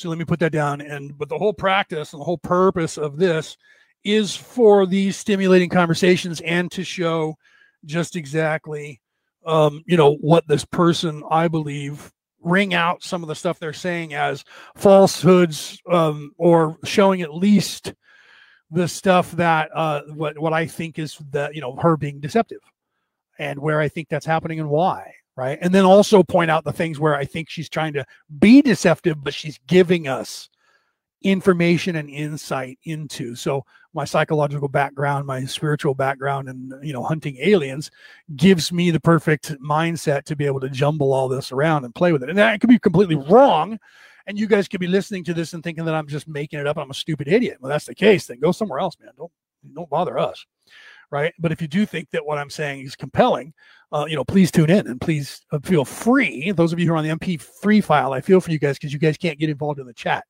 And that's why I want to figure out somehow of doing that one, one of these days where you guys can hear me live, or you guys just need to tune in uh, on one of these classes. That's why I wanted to start that because there's a big audience that I have worldwide.